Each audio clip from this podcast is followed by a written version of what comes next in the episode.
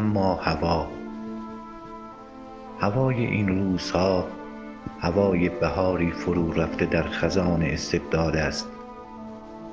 هوای پر از مرگ و گلوله‌ای است که در قلب آن کولبر کرد نشسته. هوای آلوده به ریا و تزویر جماعت ایرانخوار و سیری ناپذیر. هوای آغشته به فریاد زندانیان دربند دشقیمان.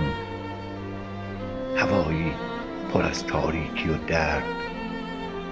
هوایی مملو از بغض‌های فروخورده آزادی خواهان. آری این هوای بهاری بدجوری سرد و خزانزاست. این هوا نه از فر فروردین و نه بهشت اردیبهشتی هیچ سهمی در ذرات خود ندارد.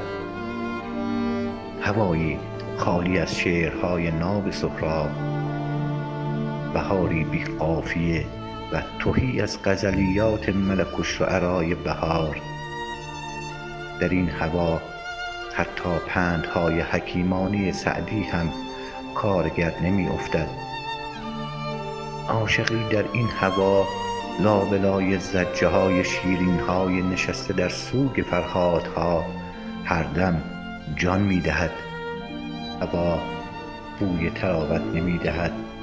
آری این هوا بوی تراوت نمی دهد. بوی فقر و فحشا و برهنگی دختران و زنان جوان ایران زمین در خود دارد.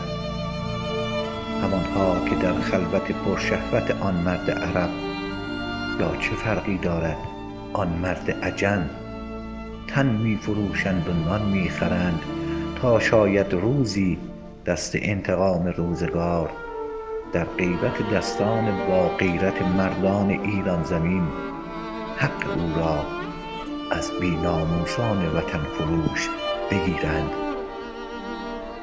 این هوا بدجوری بوی تعفن استبداد گرفته.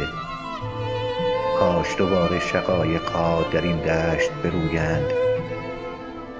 کاش شقایقها در این دشت دوباره برویند و عطر خوش گلهای محمدی باز هم در فضای پرقصه این خانه بپیچد.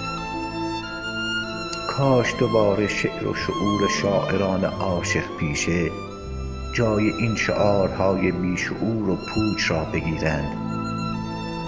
خلاصه آن که جان برادر، دلم برای آن ایران خرم که از ما رو بودند بدجوری تنگ است. مرا یاد بهار آن هوای گم شده مینداز. امروز مام وطن فرو غلتیده در چنگال استبداد کبیر است. پس همان به که سهراب ها به خواب رفتند.